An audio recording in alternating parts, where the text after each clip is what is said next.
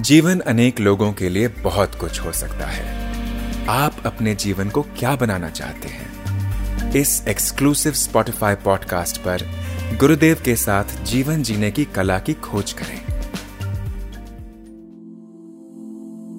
जीवन में एक घड़ी आती है, जब हमको सब कुछ बेकार लगता है, लगना चाहिए। वह घड़ी ऊपर से हम थोपने से नहीं होता। वो सहज ही होता है। मगर सुनते रहने से उसके बारे में ये मन का जो बीमारी है ना, डिप्रेशन वगैरह से बच सकते हैं। डिप्रेशन का कारण यही है सुख की आशा। सुख की आशा पकड़ के बैठते हैं, वो मिलता नहीं तो डिप्रेस होते हैं आदमी। इतना ज़ोर से सुख की आशा पकड़ के उसको खोजते हैं, वो मिलता नहीं। और मिलने की संभावना नहीं दिखती तो आदमी को डिप्रेशन में चला जाता है। मगर हमारे भीतर एक ऐसी तत्व है जहाँ से सुख की अनुभूति होती है। इसका एक झलक भी मिल जाएगा तो कभी उस चीज़ को ढूंढते हुए नहीं जाएँगे। फिर एक अलग ही आयाम पर जीवन चलने लगता है। एक उदाहरण का ये है देखिए, पहाड़ में रहने वालों के लिए पहाड़ में कोई इतना आनंद नहीं मिलता। कब मिलता आनंद? जो समुन्द्र के किनारे जाते हैं, वहाँ बड़ा अच्छा लगता है। मौसम बढ़िया है। समुन्द्र के किरा, किनारे, लहरों के सामने वहाँ उनको आनंद तो वहाँ मिलता है। छुट्टी मनाने पहाड़ के लोग समुन्द्र के किनारे जाते हैं।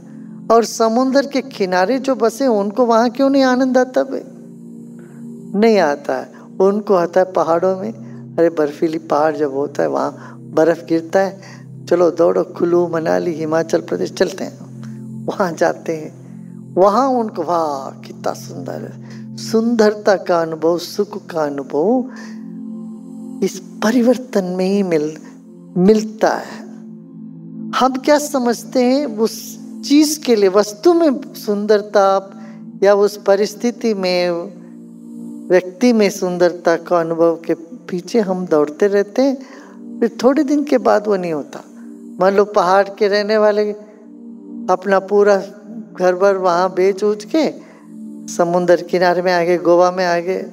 अब गोवा में कुछ दिन रहने के बाद, कुछ दिन तो अच्छा लगा। साल, दो साल के बाद, अरे पहाड़ में ही अच्छा था, बड़ी गर्मी है यहाँ पसीना आता ये, वो सब। फिर पहाड़ में जाओ। और पहाड़, इस तरह से किसी एक परिस्थिति में सुख की अनुभूति नहीं होती। हमेशा के लिए तो मन दौड़ता है। थोड़े दिन इसको करके फिर उसमें उसमें उसमें उसमें छलांग लगाने का आदत बन जाता है मन को। अब क्या दो मन शिमला से तो हट गया, अभी गोवा में पूरी तरह से गोवा की आदि नहीं हुई। इस बीच की मन की अवस्था में सुख की एक झलक मिली। पर हमने सोचा, वो सुख हमको गोवा में है, शिमला में नहीं था, समझते हैं।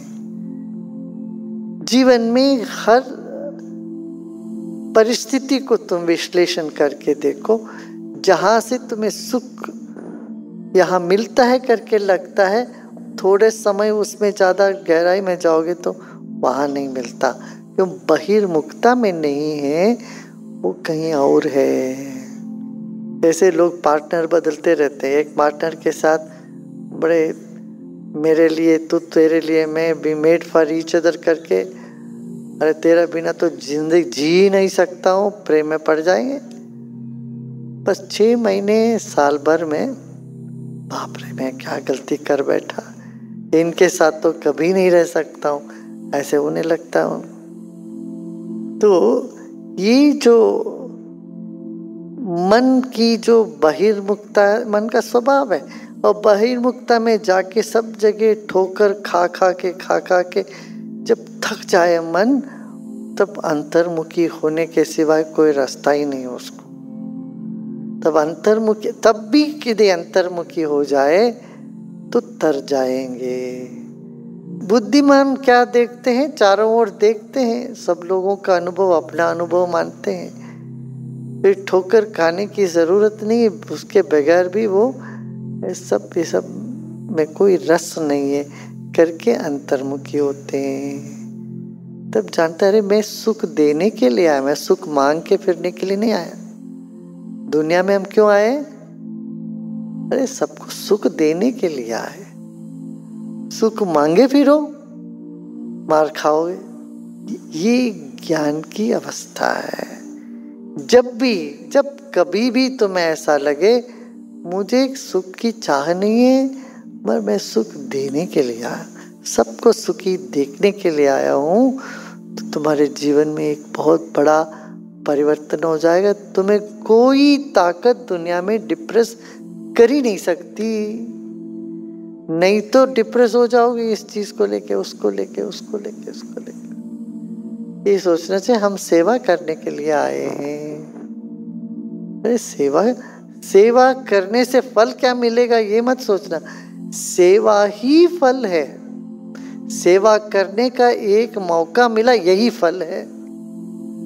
क्यों इसका फल यदि और कुछ हो तो आनंद ही है। आनंद के अलावा और कुछ नहीं। आनंद ही इसका फल है। तो आनंदित होके जीवन व्यतीत करना है। देख, देखते देखते देखते सब खत्म हो जाए।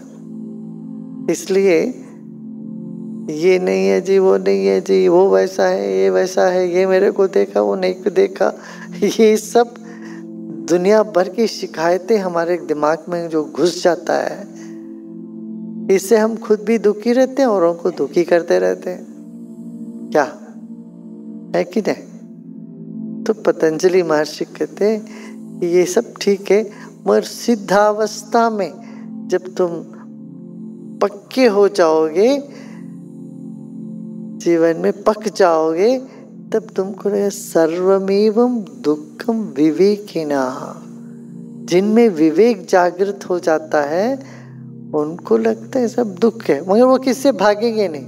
दुख करके भागते कौन? उससे जो डरते हैं वो। अपमान से कौन डर, भागते हैं? जिनको सम्मान चाहिए था, वो अपमान ना हो जाए हम भागते हैं। तो कहने का मतलब यही है, खिले रहो खुल जाओ, खुले रहो, खिले रहो और खेलते रहो। जीवन एक खेल है। खेल में हार जीत को लेके कोई दुखी नहीं होता। दुखी होता तो बेवकूफ़ है।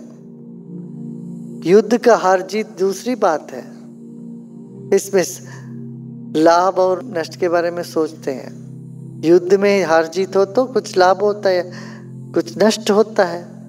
पर खेल में हार जीत में कोई लाभ और नष्ट है क्या? बिल्कुल भी नहीं है। आशा है आपको ये एपिसोड पसंद आया होगा। रेगुलर अपडेट प्राप्त करने के लिए स्पॉटिफाई पर आर्ट ऑफ़ लिविंग गुरुदेव के साथ को फॉलो करें।